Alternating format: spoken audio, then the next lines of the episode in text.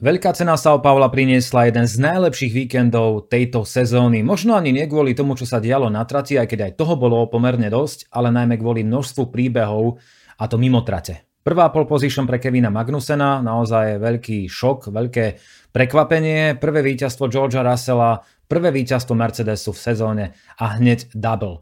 Okrem toho súboj Maxa Verstappena s Hamiltonom, ktorému sa budeme samozrejme e, venovať a ktorý vyvolal množstvo rôznych názorov, ale inak to asi ve jednotke ani nemôže byť. Ďalej trenice v Red Bulle medzi Verstappenom a Čekom Perezom a k tomu môžeme prirátať alebo pripočítať aj napätie v tímoch Alpine a Aston Martin. Tak o tom sa dnes budeme rozprávať s novinárom denníka N. Zoranom Boškovičom. Zoran, ahoj, pozdravujem ťa. Ahoj, pekný deň, ďakujem za pozvanie a moje meno je Láco Urbán. No a začneme hneď, hneď z ostra, pretože Brazília, neviem ako je to u teba, ale u mňa patrí k obľúbeným víkendom. Interlagos jednoducho milujem, mám ho najazdený eh, v rôznych hrách a tak ďalej, takže veľa kilometrov eh, virtuálnych som tam eh, a hodín strávil, veľmi sa mi ten okruh páči a opäť to bolo, by som povedal, výnimočné, čo sa týka atmosféry Vždy to tam dýcha tou históriou. Ayrton Senna, ďalší brazilskí jazdci, Senovú sochu, novú odhalili ešte, uh, myslím, že niekedy v stredu. Neviem, či si ju videl, ale mne sa, mne sa veľmi páči. A, a 236 tisíc divákov, to je v porovnaní s takým Austinom, kde bolo myslím, že 440 tisíc, akože celkom veľký skok smerom nadol, ale atmosféra v São Paulo bola, bola fantastická, no a prispel k tomu aj adoptovaný domáci uh, miláčik, čestný občan Brazílie Lewis Hamilton. Tak čo, čo najprv k atmosfére v Brazílii a k tomuto víkendu, ktorý ponúkol kvalifikáciu, šprint aj samotné hlavné preteky. Čo by si k tomu mm. chcel povedať? Jasné, ja možno začnem rovno s tým vlastne, čo sme sa bavili ešte pred uh, nahrávaním tohto podcastu a síce, že uh, udialo sa toho tak veľa, aj keď to bolo na rozmedzi alebo na úseku troch dní, že vlastne je možné, že sa aj počas tohto podcastu pomýlime, či to bolo v kvalifikácii šprinte alebo v záverečných pretekoch, takže naozaj udialo sa toho ohromne veľa a um, ja by som dokonca povedal, že to boli to možno najlepšie preteky, respektíve najlepší uh, víkend um, tohto roka alebo tejto sezóny. No a čo sa týka tej atmosféry, tam je každý rok úžasná atmosféra. Mňa veľmi potešili niektoré osobnosti, ktoré tam boli a mhm. hlavne bol tam Roberto Carlos. Takže uh, ja ako fanúšik uh, Brazílie z roku 2004 s Ronaldom, s Robertom Carlosom a Rivaldom som si na tomto veľmi pochopnal. Čiže naozaj, uh, ja hovorím, najlepší víkend uh, tejto sezóny a naozaj úžasný, uh, úžasný zážitok. Tak tie osobnosti naozaj priame kopy Roberta Carlosa, to asi o tom sa nemusíme baviť a s blížiacimi sa majstrovstvami sveta vo futbale v Katare. Myslím si, že tieto témy budú vyplávať postupne na povrch.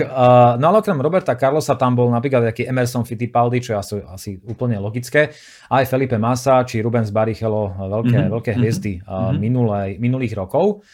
No ale takou novou hviezdou, ktorá sa konečne dočkala víťazstva hm, v jednotke George Russell.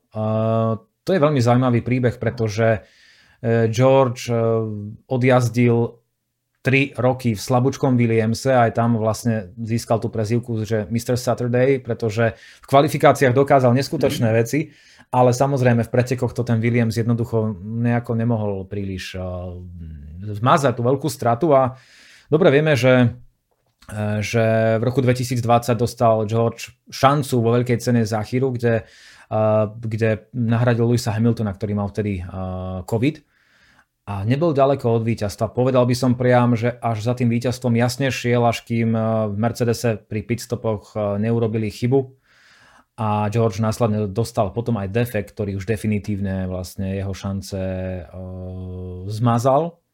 No a teraz to vyšlo.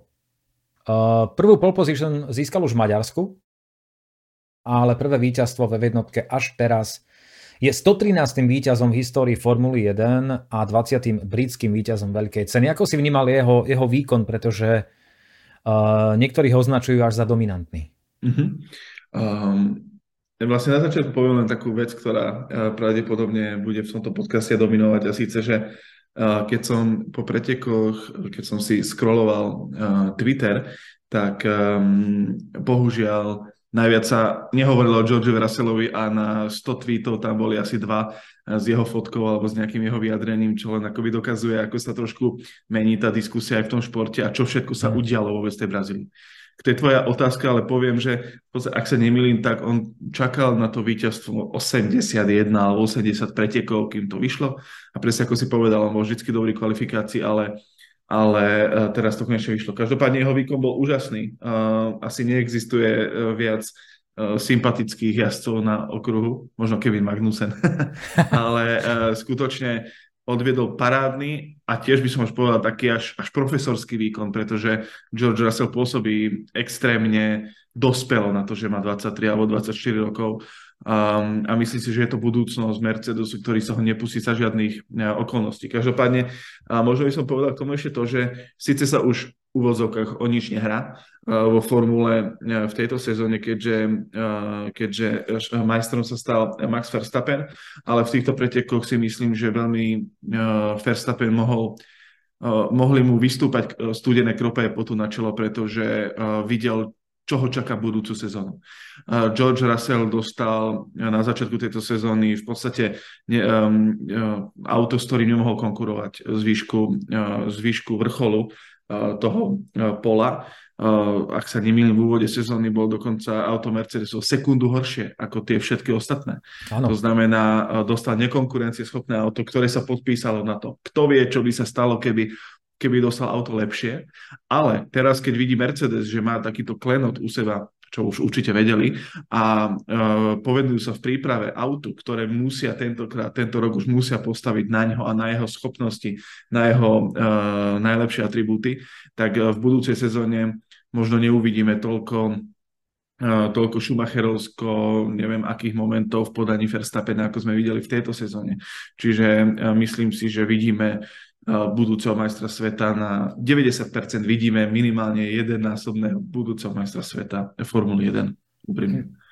To, k tejto teórii, teórii sa prikláňa pomerne veľa odborníkov a ja sa medzi túto skupinu ľudí určite teraz radím, keďže sa takisto prikláňam e, k tomu, že George Russell môže, môže byť pokojný a podľa mňa aj bude majstrom sveta, ak bude mať dispozícii monopost, ktorý, ktorý to zvládne, ale neviem si predstaviť ani ten, ani ten jeho pocit, keď prišiel do Mercedesu po tých troch hrôzostrašných rokoch vo Williamse.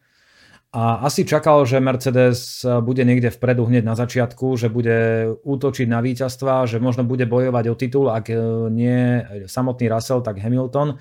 Jeden z nich a nakoniec prišla fakt veľká facka, po ktorej bol Russell na začiatku sezóny aj dosť taký otrasený. Ale so zlepšujúcim sa Mercedes, Mercedesom od, od Austinu, kde vlastne nasadili nové, nové aktualizácie, hlavne aerodynamického m, typu, tak Mercedes išiel veľmi, veľmi nahor. Už, už v Mexiku bol blízko, tam to bolo skôr o nejakej zlej strategickej voľbe pneumatík a teraz v Brazílii mali jasne navrh.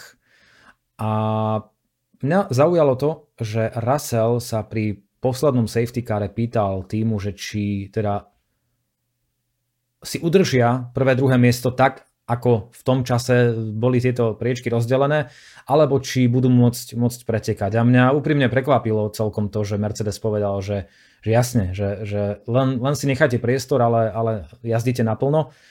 O to možno zvláštnejšie vyznieva to, čo sa udialo v Red Bull, ale k tomu sa dostaneme, pretože uh, pretože tam toho bolo naozaj, naozaj veľmi veľa. Ale Russell odolal tlaku Hamiltona v závere, naozaj 7-násobný šampión sa nevedel dostať pod jednu sekundu pri detekčnom bode, alebo detekčnom bode DRS a nakoniec to Russell zvládol a tie emócie potom boli brutálne. To, bolo, to bola tvár v dlaniach, slzy, ja si neviem ani predstaviť, čo všetko za tým musí byť, aby sa pilot dostal k víťazstvu vo, vo veľkej cene.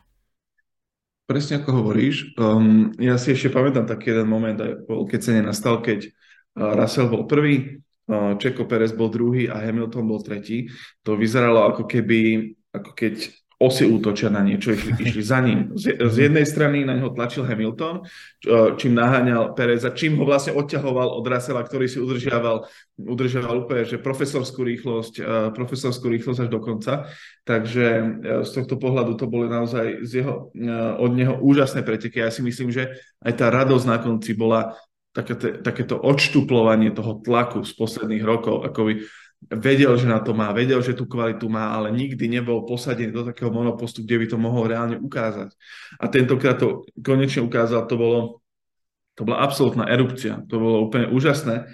A ja som si niekde za, zapísal, ale už neviem, kde som si zapísal uh, presne, čo povedal vlastne na konci, uh, keď mu uh, do vysielačky ten tým povedal, že aha, áno, že, že nech, nech si to uvedomí, nech to zaznie, že vyhral si prvú, pr- prvýkrát veľkú cenu a ona to povedala, že a to je len začiatok.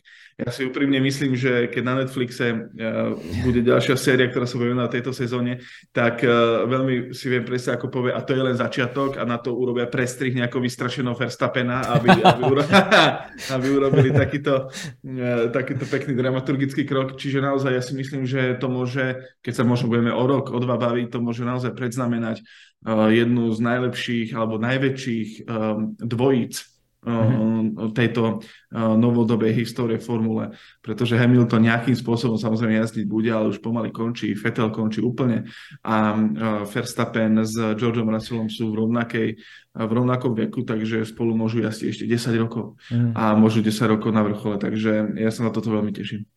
No ale vôbec to nemuselo byť tak, ako to dopadlo, pretože až po pretekoch sme sa dozvedeli, že Russell mal zhruba od polovice veľkej ceny problémy, teda jeho monopoz mal problémy s únikom vody, ale tým ho o tom neinformoval, samozrejme vieme prečo, aby, aby Russell nestresoval, aby to bolo všetko OK. A dozvedeli sme sa to vlastne až po pretekoch. A mne sa páčil jeden moment, keď už e, Russell vlastne čakal na, na stupne výťazov a v rukách mal, v ruke mal mobil a my sme ešte nevedeli, že, že s kým to tam akože robí nejaký videohovor. Ja som myslel, že buď rodičia, priateľka, alebo ja neviem, niekto, niekto blízky takto z rodiny, alebo z, tak fakt z nejakého okolia blízkeho. A on to ukázal na kameru a tam bol Toto Wolf, ktorý v Brazílii chýbal. tak to je neuveriteľné, ale tak Wolf samozrejme uh, určite chcel byť v Brazílii a myslím si, že ho asi aj mrzelo, že tam nebol, pretože on už uh, pred niekoľkými mesiacmi vlastne komunikoval takú správu, že v budúcej sezóne nenavštíví všetky veľké ceny, pretože ich bude 24. Uvidíme, čo bude s Čínou, možno tá vypadne, to by bolo 23 veľkých cien, stále viac ako 22 v tejto sezóne a predtým je to už naozaj, naozaj e, neúnosné. Mm, Hamilton sa z Georgeovej výhry tešil, ale ešte predtým, ako sa dostaneme k výkonu Luisa Hamiltona, tak uh, Mňa by veľmi zaujímalo, že ako by to bolo, keby Russellová forma takto pokračovala a gradovala aj v budúcej sezóne, pretože ja nepochybujem o tom, že ak Mercedes bude konkurencieschopný, tak sa možno môžeme dočkať podobných súbojov, ako začia z Rosberga s Hamiltonom. Čo si o tom myslíš? Určite môžeme. Uh, určite môžeme. Ja, ja presne ako hovoríš, pochopil som tu mm, dramatickú pauzu, ktorú si tam urobil v tom, že tešil, ale uh, pretože tam môžu veľmi vznikať na trecie plochy, pretože uh, Russell je o 10 rokov mladší. Uh, toto Wolf je známy ako um, on veľmi, veľmi dobre vie odhadnúť talenty a veľmi vie veriť tomu, komu, uh, koho si oblúbi, komu, komu uverí, toho dokáže extrémnym spôsobom tlačiť. A um, čo môže urobiť reálne Mercedes, keď sa Russell rozjazdí do šialených výkonov. Čo keď vyhrá dve alebo tri z prvých piatich cien, čo sa stane? Čo keď on bude ten konkurencieschopný uh, Verstappenovi a nie Hamilton? To môžu byť ešte naozaj veľmi uh, bratovražedné, bratovražedné boje uh, vnútri Mercedesu. Ja sám budem netrpezlivo očakávať, ako sa vôbec Mercedes k tomu postaví a či vôbec uh, nebudeme zažívať také konflikty alebo také správy nebudú vychádzať s tým, ako je v Red Bulle. Kde samozrejme uh, není toto isté, pretože Russell s Hamiltonom budú oveľa vyrovnanejšou dvojicou ako uh, Perez, Verstappen. Ale napriek tomu to môže byť veľmi dobrý materiál do uh, zmieneného Netflixového seriálu. Áno, tak ja som ešte Georgeovi chcel povedať to, že neviem, neviem, ktorá to bola epizóda, ale vyjadril som sa tak, že, že mne George až tak veľmi nesedí.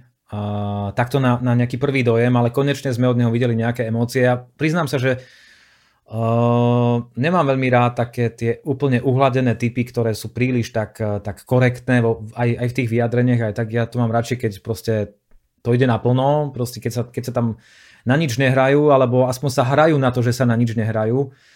Ale George na mňa stále pôsobil ako agent 007 jednoznačne. Aj hey, on uhladený. Áno, áno, áno. Hey, oh. Ale akože jednoznačne klobúk dole pred tým, čo, čo spravila. Veľmi mu držím palce, aby, aby ten jeho talent sa, sa naplno prejavil, pretože eh, v Brazílii dokázal, že na to jednoznačne má. No, eh, on si novinár, takže určite budeš vždy mať radšej typy ako Verstappen a podobne, pretože, a to bolo aj vidno, uh, Zase robím samozrejme na, na dnesenie to myslím. A ono to je vidno, že čo ľudí reálne zaujíma. Mm. A keď bude Russell neomilne vyhrávať, alebo keď bude vyhrávať a ten životný príbeh nie je taký, ktorý by si vyžadoval nejakú obrovskú pozornosť, respektíve on nebude kontroverzný sám o sebe a bude neustále len gentleman, vždycky ľudia budú viac brať Verstappena s podrezanými ústami, prípadne, prípadne konflikty v tímoch. To tak proste bude. A, a, ale v tomto som v zhode s tebou a som zvedavý, čo sa stane, keď náhodou sa dostanú do nejakých konfliktov, respektíve keď Russell bude pravidelne bojovať o prvé priečky a bude sa dostávať pravidelne do konfliktov s, či už povedzme s Hamiltonom alebo s supermi, tam uvidíme, že aký to je skutočne človek, ako sa chce prezentovať, či naozaj dokáže byť tak ľadovo kľudný a, a podobne. No, ako som spomenul, tak v nedeľu to mohlo byť v podstate počas celého víkendu takmer to mohlo byť úplne inak, pretože Hamilton poprvé v nedeľu bol veľmi blízko, tá sekunda, to plus minus, to bolo veľmi vyrovnané. Russell vravel, že, že cítil obrovský tlak a tam stačila jedna chybička, aby sa Hamilton dostal do tej detekčnej, v tej detekčnej zóne pod jednu sekundu a už by to ťažko Russell bránil. Uh, a nezabudneme na to, že v piatkovej kvalifikácii zauradoval počasie. Tam to vlastne celé ukončil Russell uh, tým, že skončil v štrkovej zóne a preto vyhral Kevin Magnussen, k tomu sa ale ešte dostaneme. A v tom čase bol Hamilton až 8, ale to mohlo byť všetko úplne inak. A Môžeme teraz iba polemizovať a tu na nejako uvažovať a fantazírovať, ale ak by štartoval z prvého miesta Hamilton, tak to mohlo naozaj dopadnúť, dopadnúť všetko inak, ale ve jednotke ani v športe sa na keby, na keby ani v živote asi úplne nehrá, takže, takže, takže je to v podstate jedno.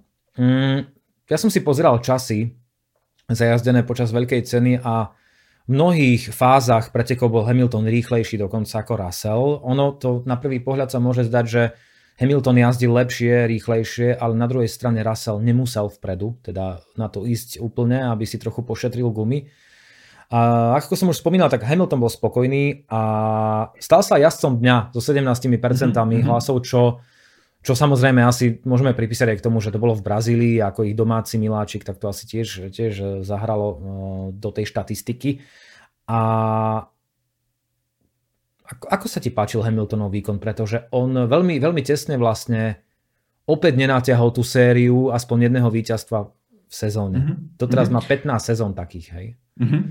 Uh, ja si myslím, že vyhral tu um, ocenenie jazdec nejak kvôli tomu akoby úžasnému príbehu, ktorý on písal počas tých pretekov. Russell presne, on išiel profesorsky od, od šprintu až uh, po koniec veľkej ceny v nedelu išiel profesorky, profesorsky Hamilton sa musel niekoľkokrát uh, bojovať s nejakými, uh, s nejakými nešťastiami a, a proste narazeniami podobne. To znamená, že naozaj on predviedol uh, fantastický výkon, obdivhodný výkon a zároveň ma usvedčil z um, pochavosti, keď som hm, v podstate uh, v, v otázke odborníkovi z Ameriky uh, k formule v rozhovore, ktorý sme pripravovali v podstate mm. sériu textov na konci sezóna uh, počas víťazstva Maxa Verstappena, tak ja som sa tam pýtal, či je to koniec éry Lewisa Hamiltona. A ja som si vtedy tak uh, naivne myslel, že naozaj je to možno už koniec éry Lewisa Hamiltona. Možno, že naozaj, že George Russell je nový Lewis Hamilton Mercedes. To je tam nová osobnosť. A teraz som to videl ten výkon, ten, e, tú zarputilosť, to, že ani po tých 15 rokoch sa mu nechce skončiť, nechce sa mu proste vzdávať, nechce si uh, jazdiť on profesorsky a jazdí ako proste mladý chlapec, ktorý dostal prvýkrát do ruky monopost. Pre mňa, pre mňa to je proste hrdina víkendu a ja budem dúfať, že budúci rok sa mu bude extrémne dariť. Je to možné, záleží samozrejme od toho, ako Mercedes zvládne vývoj, veď toto Wolf nedávno povedal, okrem iného aj to, že odstránením poskakovania stratili zhruba 8 mesiacov, až potom mohli sa venovať ďalšiemu vývoju, čo sa ukazuje od Austinu, že naozaj išli hore a toto bol ešte na Margo jeho vyjadrení, tak povedal teraz trošku mimo, mimo tejto témy, že on by zaviedol platový strop aj pre jazdcov, nielen, nielen pre tými, takže takisto zaujímavý mm-hmm. výrok mm-hmm. Rakúšana. No ale poďme, poďme k téme, ktorá som si myslel pôvodne, že bude plniť titulky domácich i zahraničných médií, ktoré, ktoré sa venujú v jednotke. A to bola kolízia Verstappena s Hamiltonom. V 7. kole poriadne sa ešte ani nejazdilo, pretože už v prvom kole prišiel na trať safety car po nehode Magnusena s Ricciardom. Safety car odišiel a zrazu Sennové esíčka, Sennová zákruta, hneď na, na začiatku tá dvojica zákrut a Hamilton s Verstappenom kolidovali, obaja poškodený monopost, Verstappen samozrejme vážnejšie, e, vážnejšie, musel zajať do boxov po nové predné krídlo. Hamilton dokázal pokračovať, ale tiež tam kontroloval tým podlahu, takže, takže nebolo to úplne e, bez, bez škody. Ako si videl ty, ty súboj? Ja, ja to potom poviem tiež, ale chcel by som počuť najprv tvoj názor. Um, Úprimne, ja som si to pozeral niekoľkokrát a snažil som sa vypočuť e, všetkých e, odborníkov, ako by som bol sudca. A mám pocit, že každý odborník na každom webe a na každej sociálnej sieti sa vyjadril uh, inak v zmysle jeden bol. Na, v podstate je, niekto je na strane Hamiltona, niekto na strane Verstappena, niekto na strane toho, že to je proste jazdecký uh, moment. Um, ja osobne sa um, prikláňam k tomu, že to bola viac úprimne Hamiltonová chyba, keď už to mala byť. Ja osobne si to myslím, uh, že to bola viac Hamiltonová chyba, um, pričom tiež považujem za nešťastné, že penalizáciu napokon dostal Verstappen um, akokoľvek e, z pohľadu ďalšieho diania v tom víkende by bolo populárne povedať, že to je Verstappenová chyba, len zase povedať, že jazdil proste nebezpečne niečo. Tá, túto situáciu som ale uh, vnímal, že, že do úzkých Verstappen dostal viac Hamilton, keď bol niekto na vine. Čiže uh, ja, som, ja som za túto stranu. Za ktorú stranu si ty? Uh, ja budem trošku za tú druhú, alebo budem, budem tak stredo, druhá strana. Uh, ja som si tiež pozeral aj, aj onboardy a, a samozrejme aj počúval som novinárov, insiderov, pozeral som si o tom videa nejaké, sú, sú aj veľmi, veľmi niektoré zaujímavé, ktoré to vysvetľujú. Mm-hmm. Uh, takto, ja, ja by som za, za toto netrestal, to by som mm-hmm. chcel povedať ako prvé. Mne už trošku lezie na nervy to, že keď uh, sa udeje nejaký súboj, kde nie je úplne jasný vyník, lebo tu nie je úplne jasný vyník. Mm-hmm. Áno, niekto môže povedať, že je to viac Hamiltonová chyba, mm-hmm. lebo mu tam nenechal priestor. Mm-hmm. Uh, niekto môže povedať, že je to viac Verstappenová chyba, pretože on do tej druhej z tých dvoch zákrut šiel naozaj, teda podľa mňa, hej, subjektívny mm-hmm. názor, išiel prirýchlo. Ja som si čítal potom mm-hmm. hodnotenie tých komisárov a a až, až potom, čo som si prečítal to ich hodnotenie, som si poz, pozrel ďalšie videá a ja s nimi súhlasím, aj keď je to taký pololaický názor mm-hmm. ten môj, hej, Jasne. ale, ale uh, na mojej strane teda je to viac, ak už chyba, tak možno, že percentuálne vyjadrená, že 52% Verstappen, 48 Hamilton, nie je to, že mm-hmm. 90-10, no, mm-hmm. ale ja by som za toto asi netrestal, pretože potom v Formule 1 hrozí to, že Jednoducho piloti sa uh, budú báť predbiehať alebo takto, proste neodhodlajú sa k manévru. A, ale vlastne s verdiktom potrestať Verstappena nesúhlasili viacerí. Aj Martin Brandl na Sky Sports vravel, čo je Brit. Hej, akože Briti vieme, ako niekedy tých svojich jazdcov trošku neúplne objektívne bránia, ale tu som mal pocit, že, že, že to bolo také celkom férové, pretože Martin Brandl vravel, že je to skôr Hamiltonová chyba. Takisto aj Markus Ericsson, bývalý pilot v jednotke a víťaz tohto ročný Indy 500, nesúhlasil s verdiktom komisárov. Takže ono je to fakt... Tam ani, ja, ani ja sa neodvážim, takže mhm. an, prepáč, ani, ani, ani ja sa neodvážim nejak, nejak to hodnotiť, ale za mňa je to 52-48 uh, v neprospech Verstappena, čo sa týka uh, tej viny. Hej, no ja, ja som ťa len chcel doplniť, prepáč, že som ti skoro prerušil, um, len som chcel doplniť jednou vetou, že, že keď už Martin Brandl zo Sky Sports, ktorí majú dlho, dlhomesačné uh, konflikty s uh, Maxom Verstappenom a Red Bullom, keď už povie, že to nebola Verstappenová chyba. A ešte volil pomerne tvrdý taký ten britský žurnalistický jazyk, tak um, niečo na tom bude, takže prehral by si. Ale keď sa pozrieme, čo povedali komisári, tak nie. Uh, dobre, uh, nie sa uh, um, No teraz mi vypadla myšlienka, vidíš to? Uh, no nevadí. Uh, ja neviem, ako, ako to vnímaš ty, ale ja keď, ja keď uh, vidím súboje týchto dvoch pilotov, keď je, to, keď je to napríklad Leclerc, Verstappen, tak pozriem, že wow, teraz bude niečo zaujímavé, teraz sa niečo udeje. OK. Ale keď vidím súboj Hamilton Verstappen, to je ako keby sa opako, opakovala tá epocha alebo tá éra Schumacher Häkkinen. Tu si pamätám veľmi dobre. Prostá mm-hmm. so Senom si ja veľmi nepamätám teda, iba, iba z nejakých videí, ale to, nie je tam tá emócia, tá, tá ozajstná, mm-hmm. tá priama, ale keď vidím Verstappena s Hamiltonom, tak to pre mňa sa celý svet takto akože, že nie je a pozerám mm-hmm. sa len na to a som zvedavý, čo bude, pretože v tých súbojoch je tak veľa nevypovedaného aj vypovedaného. Mm-hmm. Taká energia, také ega, že je to pre F1 neskutočne dobré, že niečo také je a že to nie je len nuda. Práve preto sa bojím trochu toho, že, že ak budú takto trestať tieto súboje, ktoré nie sú úplne jasné, tak proste zabijú tento pocit ve jednotke títo komisári. Aj keď ja chápem, že jednoducho musí tam niečo byť, pretože to, čo stváral jeden aj druhý v minulej sezóne, to už bolo neúnosné z mojej strany. No, um, ja sa spýtam teba tak, že ty si myslíš, že keď budú dávať penalizácie uh, Verstappenovi, tak Verstappen skončí? Že on, on sa otupí, on si otupí to svoje ostrie. To nevidím neverím, to. Neverím, hmm. Nevidím to, takže e, toho by som sa nebal, ale úplne chápem, čo myslíš, to, si, to samozrejme len tak na bok. Uh, ja k tomuto možno poviem len to, že uh, musím mega súhlasiť s tým, že, že tam sa ukazuje, v čom je všetkom ten šport taký komplexný a plný kontextu.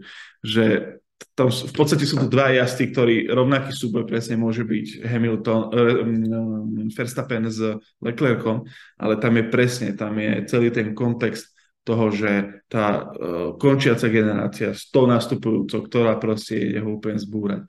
Ten proste, tá kontroverzia obidvoch osobností, ktorá, je, uh, ktorá je, vychádza samozrejme z iných vecí, u každého nejaký ten spoločenský život, u Hamiltona, u Verstappena, tá extrémna Eh, športová, športový nerd je Verstappen. Takže tam je tak strašne toho veľa, že stačí ťuknutie a spôsobí to úplne ošial na sociálnych sieťach a médiách. Čiže z tohto, s týmto absolútne súhlasím a dúfam, pretože to bude ešte dlho trvať.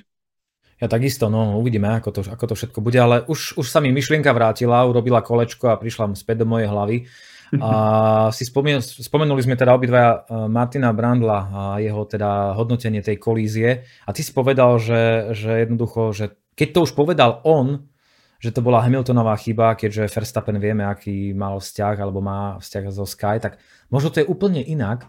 A čo ak sa Martin Brandl chcel iba zališkať Red Bullu, aby jednoducho sa už nestalo to, že jednoducho ich budú bojkotovať. Samozrejme robím si srandu, ale, ale v Brazílii už vlastne Red Bull nebojkotoval úplne Sky, už sme videli uh, rôzne, rôzne rozhovory uh, s jazdcami aj, aj s predstaviteľmi týmu. No, ja si myslím, že takisto ako sa Verstappen nezmení, uh, tak sa nezmení ani britská športová tlač pretože to ani zďaleka nie je prípad len um, samozrejme uh, Formuly 1. Stačí si pozrieť niektoré uh, články um, a ten štýl žurnalistiky všeobecne naprieč športami. Stačí si pozrieť tlačové konferencie s futbalovými trénermi a, a podobne, kde je to veľmi dobre vidieť, že žiadna iná žurnalistika nie je podobná tej britskej, ktorá ktorá sa považuje za tú kolísku, ktorá cíti, že naozaj si môže dovoliť všetko. Že aj v obyčajných článkoch môže komentovať a môže komentovať explozívne. Čiže eh, v tomto si myslím, že budú na seba narážať aj naďalej, pretože športovci to často cítia ako e, bezprávie a to vidíme na Slovensku, to vidíme v Česku všade. Takže e, myslím si, že k tým konfliktom bude dochádzať a nie je to žiadna výnimka, že to je Sky Sport a zajtra to môže byť Daily Mail, ktoré napíše nejakú bulvárnu vec na Verstappena a, a začne sa bojkot Daily Mail, takže asi toľko k tomu. No my, my sa aj dostaneme trošku aj takým, uh, do takých veľmi okrajových bulvárnych vôd, ale nechcem do nich úplne vklznúť, takže veľmi jemne sa toho dotkneme. Uh, môžeme prejsť pomaly k tomuto Red Bullu, pretože um, ešte pred víkendom sme sa dozvedeli, alebo počas víkendu, že novým členom akadémie sa stal pilot F2, 21-ročný Enzo Fittipaldi, teda bývalý junior Ferrari a vnúk dvojnásobného majstra sveta Emersona Fittipaldiho. Uh, Red Bull najslabší výkon sezóny za mňa, čo sa týka tempa. Strácali už kvalifikácii, v šprinte sa zlepšili, ale nebolo to teda bohvie čo. No samozrejme otázne je, že čo by bolo, ak by Verstappen nedoplatil na kolíziu s Hamiltonom. Poprvé teda to, že musel zájsť do boxov po nové predné krídlo, potom je tam aj tá 5-sekundová penalizácia, takže áno, toto mohlo byť dosť, dosť teda e, vážne čo sa týka jeho konečného výsledku. Ak sa na to pozrieš tak všeobecne, že Verstappen 6, Perez 7, uh, asi o ničom pre Red Bull. Nuda, nie? Uh, mm. Red, Red Bullová nuda cez víkend. Ani ten výkon nevyzeral uh, ani ďaleka tak um, sebavedomo, ako predvádzal v posledných mesiacoch. Uh, a právom teda uh, bola najzaujímavejšia najzaujímavejší moment Red Bullu bola hadka do jazdcov. Bohužiaľ, mm, nechcem vlastne, pretože to nejde o to, že akože Red Bull a Mercedes, tam dokonca lepší výkon ako Red Bull podal aj Fernando Alonso. Takže, takže naozaj ja si myslím, že ani len druhou najvýraznejšou jazdeckou črtou tohto víkendu nebol Red Bull. Bol v treťom, možno štvrtom slede, pretože ten výkon bol taký nemastý, neslaný nevýrazný. No a áno, mohlo za to samozrejme zobrať nejakú, ten dôvod mohol byť aj v tých momentoch, čo si povedal, ale napriek tomu ten výkon nebol vôbec dobrý, úprimne, vôbec. No a celé to vygradovalo vlastne v závere nedelnej veľkej ceny, aj keď už aj počas šprintu tam Perez žiadal Verstappena o výmenu pozície, teda tým. No ale v nedeľu to, čo urobil Verstappen, akože sú na to dva pohľady. Jeden je ten, že chápeme Verstappena, že proste nechcel pustiť tú pozíciu, aj keď dôvod úprimne neviem aký, pretože už má zabezpečený titul majstra sveta, ale k tomu možnému dôvodu sa dostaneme.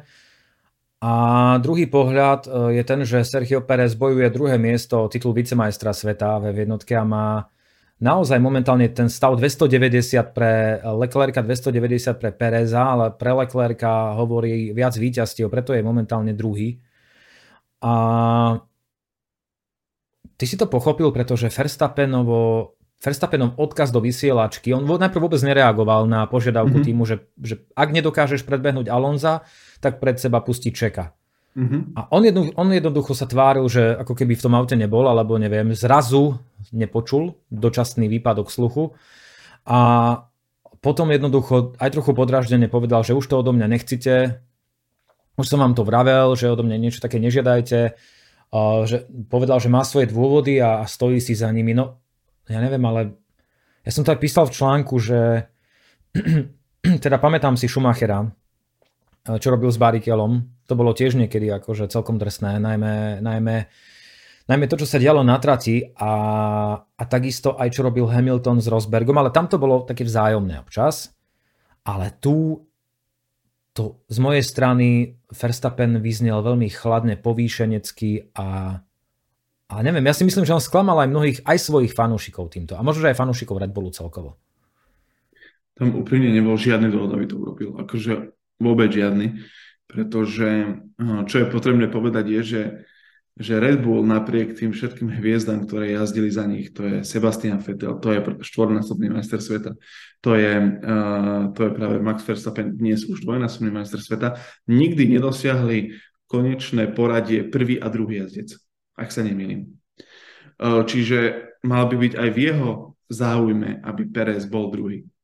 Um, čo, si, čo si chceš aj povedať, čo si aj povieš, je, že ten dôvod, pre ktorý uh, Hamilton, uh, Hamilton, samozrejme Verstappen, uh, rozprával, že už dôvod poznáte, rozprával do vysielačky, tak ten dôvod má byť asi to, že vraví sa samozrejme bulvárne klebety, že, že v Monaku, vo veľkej cene Monaka pred pár mesiacmi um, Perez schválne nabúral, aby proste už mu nezobral najrychlejšie, nezobral pole position a Verstappen a podobne.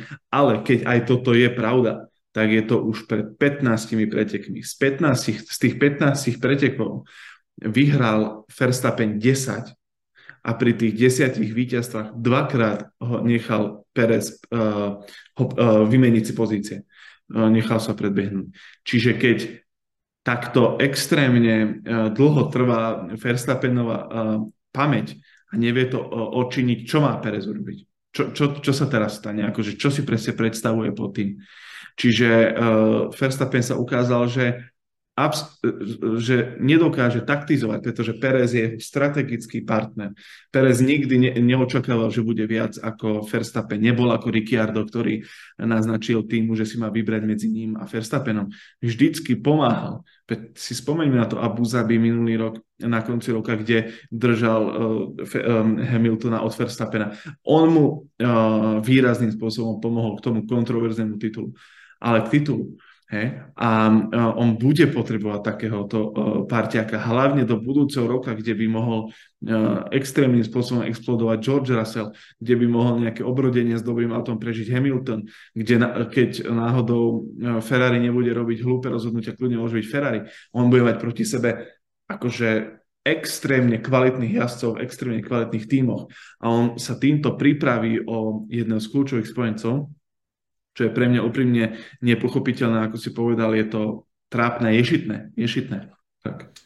Uh, neviem, ale keď som si tak, aj, keď som sa pripravoval na tento podcast a uvažoval som o tých tímových kolegoch a tímových uh, všelijakých treniciach, no mne príde Perez v porovnaní napríklad s Rosbergom alebo čo ja viem, s Weberom a extrémne lojálny. Akože ja viem, že v Mercedese uh, tam bola tá situácia iná, pretože Mercedes bol tak vpredu, že šampión mohol byť buď Hamilton alebo Rosberg, málo kedy sa tam niekto iný tak primiešal, že úplne vážne. A aj za čias Red Bullu to tak bolo, Vettel Weber, že tam jednoducho, nehovorím, že tam neboli iní, samozrejme boli, ale tam mali jasne, jasne pomerne jasne navrh. A, a nevideli sme až niečo také ponižujúce, pretože ja si myslím, že voči Perezovi to zo strany Verstappena je aj také, že trochu ponižujúce. Za to, čo všetko spravil, naozaj vo, vo vlaňajšom finále tam jednoducho toho Hamiltona bránil neskutočne.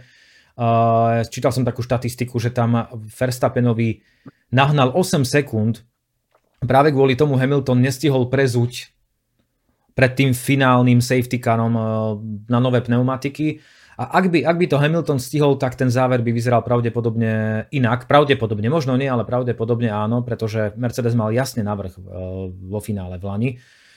A mne, mne na tom proste jednoducho niečo nesedí. Buď teda je Verstappen natoľko ješitný, ako si povedal, že kvôli tejto jednej veci, ktorá sa stala v Monaku, možno to berie naozaj tak, že zradil si ma, alebo ublížil si mi nejakým spôsobom, tak teraz ublížim aj ja tebe, alebo ti to vrátim. Ale možno, že úplne filtruje tých x príležitostí, počas ktorých uh, Perez naozaj uh, Verstappen, Verstappenovi pomohol. Ak je to tak, tak akože nemám slov, proste podľa mňa to je totálne, totálne mimo reakcia. Ale ublížil si mi, prepáč, a hmm. tam je potrebné povedať vec, že Nikdy si Perez nenárokoval na inú pozíciu, ako má. Vždycky podporoval um, Verstappena, ako som spomínal. To auto je poskladané podľa najlepších vlastností a kvalit Verstappena. Presne tak. Čo je proti Perezovým kvalitám v niek- niektorých samozrejme bodoch. Ja Pereza som nepočul raz uh, um, zvýšiť hlas, nepočul som ho raz nejaké kritické slovo. Aj teraz, čo hovoril, boli ešte na mňa pomerne jemné slova na to, čo, čo mu Verstappen urobil. Čiže by som čakal, že Čeko Perez ešte angličan, gentleman s Georgeom Russellom, pretože uh, hovoril len slova úplne tak, ako, aké boli, ale jemnejšie. Mm-hmm. Čiže, čiže ja to, neviem si to vysvetliť, prepáč. Mm, neviem si to nie, prepáč, ja som ti do toho skočil, iba povedal, že ďakujem vám za to chlapci, ďakujem veľmi pekne, ale myslel to samozrejme mm, ironicky teda. Mm. No a uh, teda, ak sa, ak sa držíme, ak by sme sa teda držali tejto verzie, že sa niečo udialo v Monaku na trati, je, že Perez na schvál havaroval kvalifikácii, aby už ho Verstappen nemohol predbehnúť, tak vzniká celkom zaujímavá situácia, pretože podľa mňa sa to, neviem, či sa to dá, ale ak sa to dá dokázať, tak vzniká pomerne škandalózna vec, a nemám rád to slovo, ale je to tak.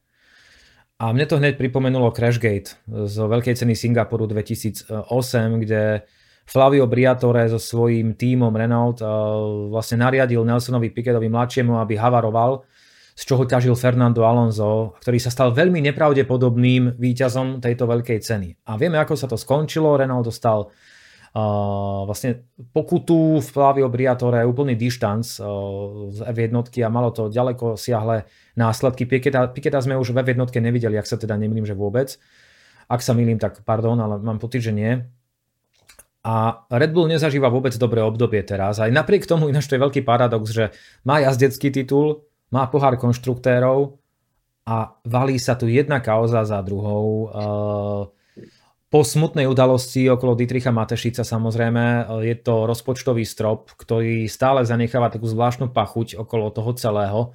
A toto nie je zase, povedal by som, nič pozitívne. Eh, aj keď je, aj keď je to podľa mňa skôr, skôr negatívne pre Maxa Verstappena, ale na druhej strane myslím si, že aj Christian Horner a a zvyšok týmu možno mohli urobiť viac, pretože Verstappen sa správal teraz ako keby bol väčší ako celý tým, ako keby on rozkazoval všetkým. Teda to je môj pocit z toho. Presne ako hovoríš. A keď to zoberieme presne z takého trošku väčšieho pohľadu, ako si spomenul, že uh, ako celú sezónu išli v podstate tou stúpajúcou trajektóriou a keď získa ten titul, tak zrazu všetko začalo takto padať, ako keby to bol spúšťač. A netreba hovoriť o tom, že Red Bull mal extrémne um, zaujímavé plány s vývojom a, a s budovaním a podobne. V podstate veľmi v zhode s, s Matešicovým impériom športovým, ktoré vytvoril. No a zatiaľ som nepočul veľa vyjadrení od nových majiteľov alebo od No, myslím, že Matešicov syn to preberie, ale, ale od toho smerovania, pretože to, že Red Bull podporuje takto šport, bol Matešic, to není Red Bull ako taký.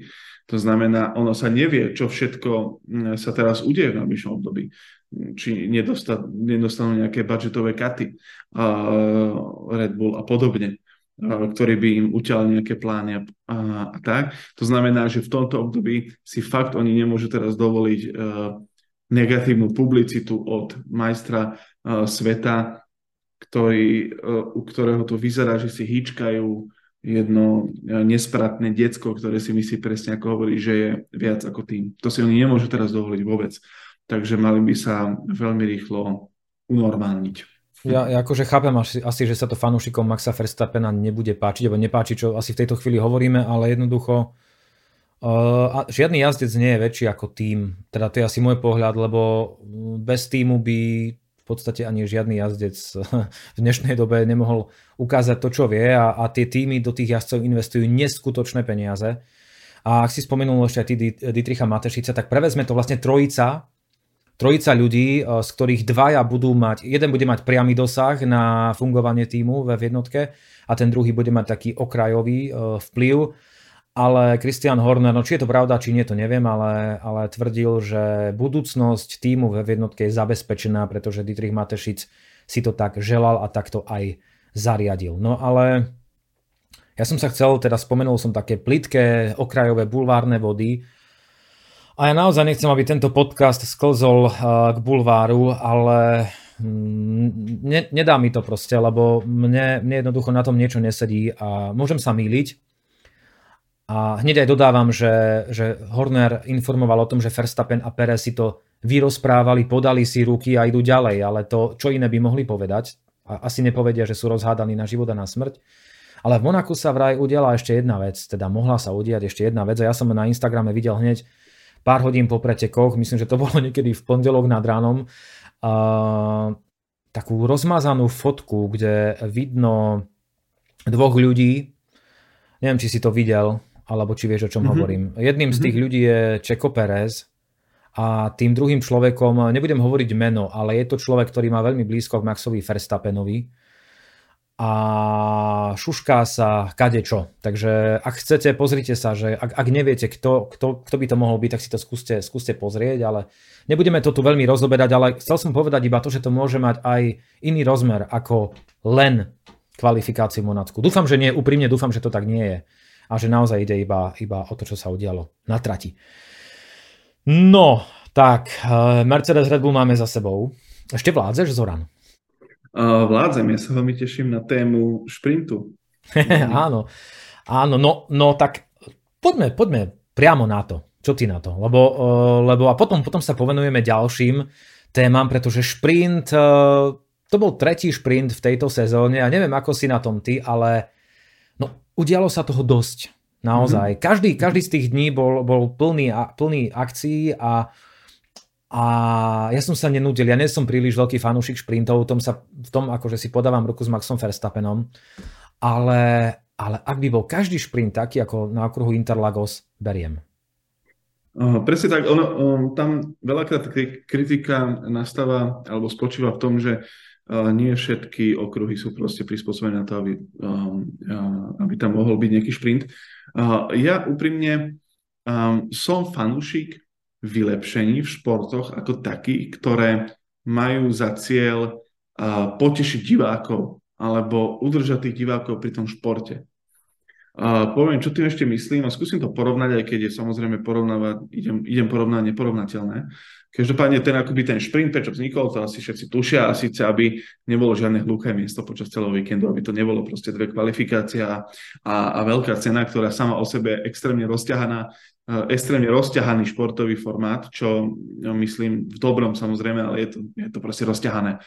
Um, len pred pár dňami vlastne povedal Gerard Piqué, stoper Barcelony, že budúcnosť futbalu je v skrátení futbalových zápasov, pretože, uh, pretože mladí ľudia pozerajú uh, futbal dve minúty a potom idú na Instagram. A toto isté platí, uh, keď je 90 minút veľa, tak toto isté určite platí aj o Formule 1. Uh, o Formule 1. Um, taký istý v podstate krok, ako urobil, ako urobil so šprintom uh, F1 urobili neviem, v futbale s Ligou národov, že namiesto priateľských zápasov sa hrajú rovno uh, veľké, aby zvýšili zaujímavosť reprezentačných. Podarilo sa síce samozrejme na úkor futbalistov, ktorí potom majú 3000 zápasov uh, za sezónu a ani jedenkrát si uh, nedokážu v žiadnom zápase oddychnúť, ako to predtým bolo. A to isté urobil napríklad Tour de France pred pár rokmi, keď uh, tie siahodlhé 200-kilometrové etapy nahradili niektoré krátkými, v podstate horskými šprintmi, 60 km, 70, kde ani na sekundu sa to nedá zastaviť. To znamená, alebo na nejaké rovine. Čiže toto kvitujem. Um, viem si predstaviť, tak, takisto ako odborníci hovoria, že nie je to úplne najlepšia zmena, ale nie je to ani najhoršia zmena, je to niekde medzi. A tuto v Brazílii sa ukázalo, že že je to v prospechu veci, pretože ako hovoríš, celý víkend sa niečo dialo. Čiže keď je to dobre namiešané, tie veľké ceny, je to citlivo zvolené, tie šprinty a podobne, tak uh, je to super. Ja, ja osobne, ešte si sa nespýtal, ale ja som, ja som sa sám seba spýtal teraz v hlave a idem si odpovedať. Tak Na čo som tu? Na čo som vlastne tu?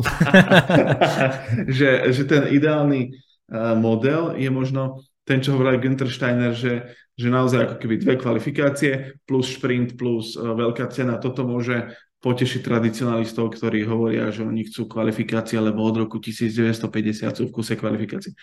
Takže uh, môj názor, že ke, keď, je to, keď to mám odvádzať ten názor od toho, čo sa stalo teraz v Brazílii, tak určite e, sa mi tento formát páči a dokáže to niektoré víkendy extrémne ozvláštniť.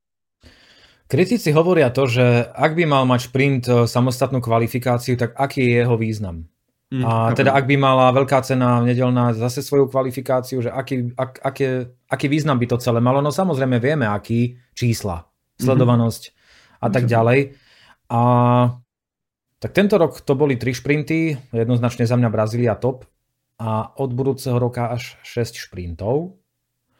Mm, som zvedavý, či sa to dokáže aspoň priblížiť k tomu, čo sme videli teraz v Brazílii, ale uvidíme. No ako sa ti páčil šprint tento konkrétny uh, na Interlagose, myslím, čo sa týka tých súbojov, pretože no, Russell prvé víťazstvo Mercedesu v šprinte a potom to akože potvrdil aj v tých hlavných pretekoch. Opäť tam bol parádny súboj Verstappena s Hamiltonom. A Pre Ferrari škoda trestu pre Sainza, no ale takto chodí, keď sa vymieňa spaľovací, spaľovací motor alebo nejaký iný komponent. Mm, mňa zaujal Alpin, pretože incident Okona v prvom kole s Fernandom Alonzom, ten, ten tesný, ten akože ten tvrdý súboj, uh, to bolo niečo. A, a, potom, a potom, potom ten súboj v nájazde na cieľovú rovinku, aj keď tá rovinka je taká, taká veľmi krátka, tak tam jednoducho došlo ku kontaktu a ja som bol prekvapený, že za toto dostal trest Alonso. Ja som myslel, že bude potrestaný Okon, ale, ale potom som si uvedomil, že vlastne podobné to bolo, že, že to bol podobný súboj ako v Austine Alonso Stroll, kde Alonso vyletel, si zalietal. Tam dostal trest Stroll. Tu ho dostal Alonso za pomerne veľmi podobný incident. Mm, máš niečo k tomu? Mm-hmm, určite. Uh, k samotnému šprintu vlastne v princípe tým zavedením šprintu alebo toho šprintového víkendu uh, sa zvyšuje extrémne uh, tá požiadavka na správanie sa alebo na pracovanie s pneumatikami, čo ukázal, ukázal Mercedes parádne. Uh, hej, celý víkend pracovali um, super. Čo sa týka uh, samotného špitania, som si jeden moment, ktorý je absolútne obyčajný, normálny si povieš, ale keď som ten súboj pozeral, uh, bol to v 12. kole, kde Russell išiel s Verstappenom. A v podstate um, mne to tak naznačilo, že o čom by mohla byť tá budúca sezóna, aj keď samozrejme len veľmi metaforicky, uh, išli extrémne agresívne, jeden vedľa druhého, myslím, že dokonca do seba trošku ťukli, hej? to znamená úplne tak, ako uh, išli absolútne na doraz až napokon v 15. kole Russell Verstappena predbehol uh, úžasným spôsobom, takže naozaj tento súboj uh, si budem pamätať, aj som si ho musel zapísať, aby som nezabudol presne, v ktorom kole to bolo. Každopádne toto bol naozaj úžasný súboj a čo sa týka toho okona uh, s Alonzom, tam v podstate sa to, uh, ten zvláštny, ten zvláštny uh, konflikt medzi nimi a taká tá uh, nevráživosť spočíva sa v tom, že už, už to dlho nebudú um, tímoví partiaci, túto do seba ťukli. E, Alonso povedal, že super, už sa to blíži, už konečne odídem z tohto týmu, e, keď to parafrazujem, čo povedal, čo bolo veľmi um, to. A zároveň si mohol dovoliť toto povedať, pretože celý víkend bol jedný z najlepších jazdcov. Naozaj, akože mm. ťaž, ťažšie by som mu tieto slova, keby Okona neporazil, prípadne keby neporazil jazdcov Red Bull a podobne. No a k tomu si som možno chcel dostať, ale keď je to v tej téme, možno to spomeniem, že oni vlastne, myslím, že to bolo vo veľkej cene, ak sa neviem práve, že toto bude možno ten moment, kde sa ja pomýlim, a je keď um, Okon uh, dostal vo vysielačke hlásenie, že má nechať Alonso proste prejsť, pretože uh, ide parádne a e, tiež najprv, bol, e, nie, tam nebolo najprv ticho, tam bolo ticho až na konci, on povedal, že proste, že, že nie, respektíve bol, bol proti, takto poviem, bol proti. A napokon, ke, keď mu povedali, že potvrď, že uh, mi rozumieš, tak odmočal sa ticho. To bolo veľmi, veľmi vtipná chvíľa, trošku mi pripomenal Verstappena, ale, ale, ale hej, je to, myslím si, že už je to len veľmi svadba z rozumu, ktorá mhm. sa rozvedie v najbližších týždňoch a potom Alonso odíde. Ale Alonso predvedol parádny výkon v podstate počas celého víkendu. Áno, môžeme sa teda povenovať trochu Alpinu, keď sme, keď sme ho už tak načali potom sa vrátime ešte k šprintu na chvíľku. Tak No, v Alpine bolo, bolo v, po sobotnom šprinte tak horúco, že Okonovi sa vznietil monopost. Neviem, či si to videl, ale, ale dymilo to tam, aj horelo riadne a Šéf týmu Otmar Safnauer bol riadne nahnevaný, tam muselo padnúť naozaj mnoho tvrdých slov, pretože v nedeľu to bol úplne, úplne iný tým, aj keď ako si povedal Okon, Alonza nechcel pustiť, a inžinier mu stále hovoril do vysielačky, že nech ho pustí proste rôznymi, rôznymi slovami, rôznymi vetami a on stále vravel, OK, ale ja sa teraz chcem sústrediť na toho jazda predo mnou a neviem, kto tam v tej chvíli bol. Takže ja sa už teraz veľmi teším na pár Esteban Ocon, Pierre Gasly, ktorí sa, títo dvaja chlapci sa veľmi nemajú teda radi a myslím si, že práve tento pár môže byť, táto dvojica môže byť uh, vďačným námetom pre ďalšie série Netflixu. Uvidíme. Try to survive, myslím teda samozrejme. uh, uh, takže ale Alpine uh, v pretekoch, v nedelných pretekoch predviedol fantastický výkon. Alonso pôvodne štartoval ako 18. ale Tsunoda uh, začal preteky s boxov, takže podstate štartoval ako 17. A vyťahol to na, na 5. miesto, čo je, čo je s Alpinom, pri všetkej úcte je to fantastický výsledok. Jemu vyšiel uh, najmä uh, ten stred veľkej ceny po prvej zastávke v boxoch. On tam vlastne preskočil celý, celý stred poľa a zrazu bol nejaký šiestý, alebo, alebo ne, nejako takto.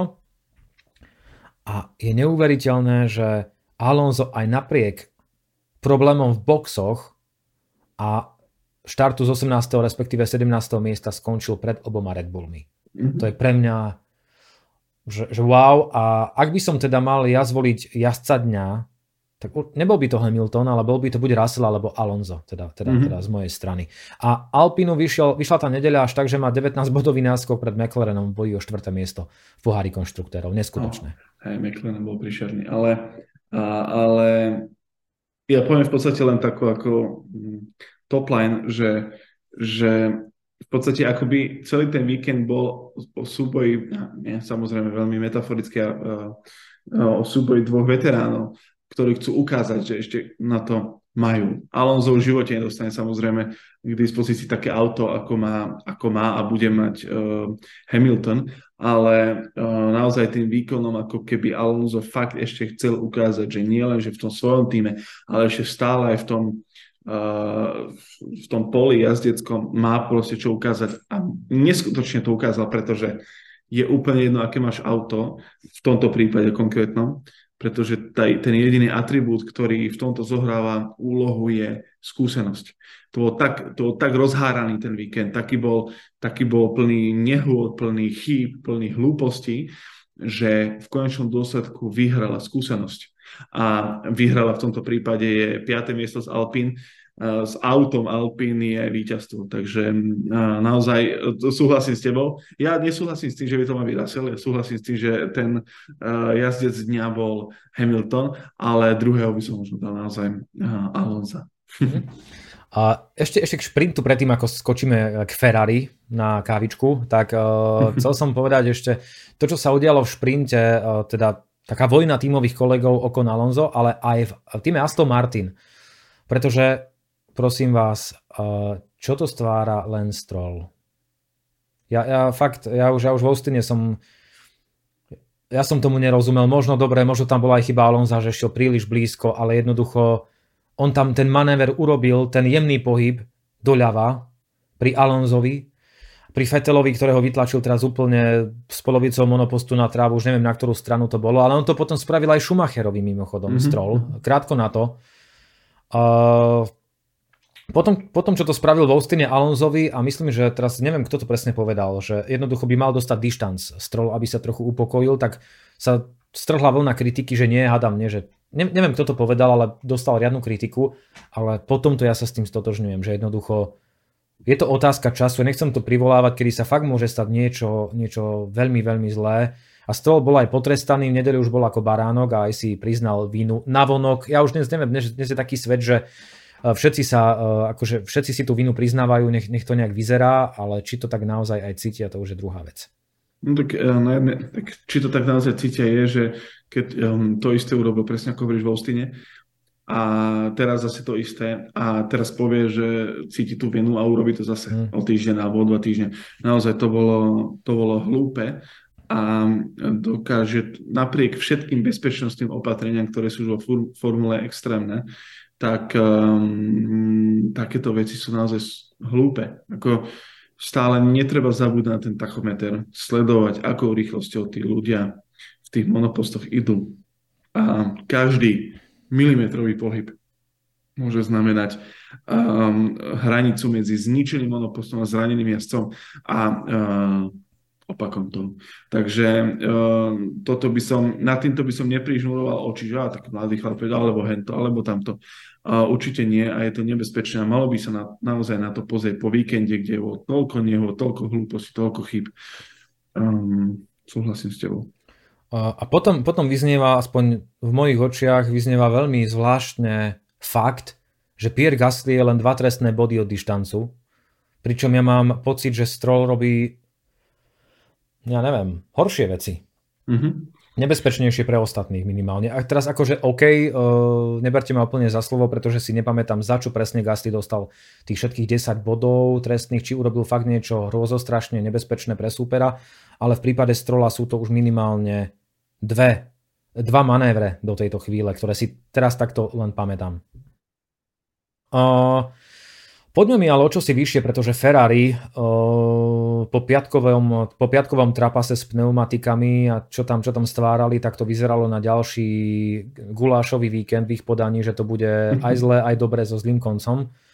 Nakoniec Carlos Sainz uh, v sobotu druhý v šprinte, ale kvôli trestu sa posunul opäť miest dozadu. Leclerc 6, no nebolo to boh vie čo, ale predsa. No a v nedeľu Carlos Sainz paráda. Tretie miesto. Uh, kto vie, kde by skončil Leclerc, keby nekolidoval s Landom Norrisom? Ja si myslím, že mohol byť vyššie ako, ako štvrtý. Uh, uh, jazdci sa rozhodli, že budú mi čítať myšlienky a budú ma počúvať, čo hovorím hospode kamarátom a uh, budú ma presvedčiť o opaku. Takže uh, budem si dávať pozor na to, čo hovorím a napríklad najbližšie poviem, že Alonso už nikdy nevyhrá veľkú cenu a potom môžeme sledovať a, a môžeme potom ďakovať. Uh, ja som totiž povedal, že uh, Sainz nie je materiál pre Ferrari, uh, pretože mám rád britskú žurnalistiku a fatálne tvrdenia. No a, a podal jeden z najlepších výkonov v sezóne. To bolo naozaj akože paráda.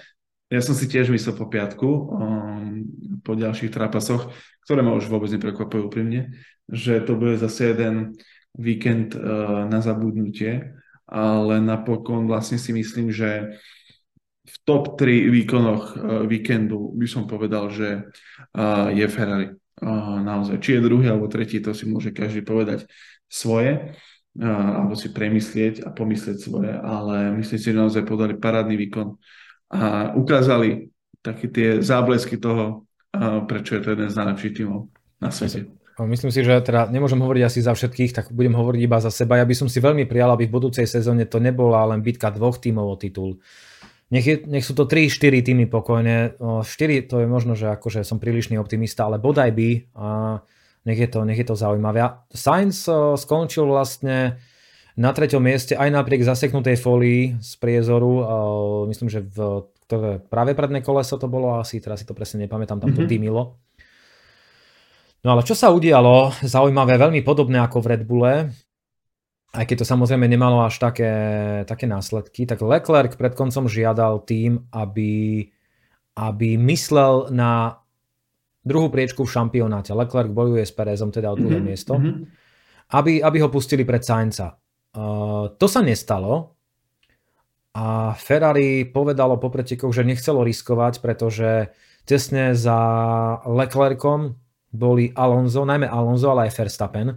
A mohlo sa pokojne stať, že ak by Sainz pomalil natoľko, aby pustil Leclerca, tak by sa okolo neho uh, prešvihli aj títo dvaja. Uh, keby, to, keby to bolo možno 6. 7. miesto ako v prípade Red Bullu, tak podľa mňa by to možno Ferrari spravilo, ale zobrať Sainzový pódium, tak to je, mm. to je, asi, to je asi príliš.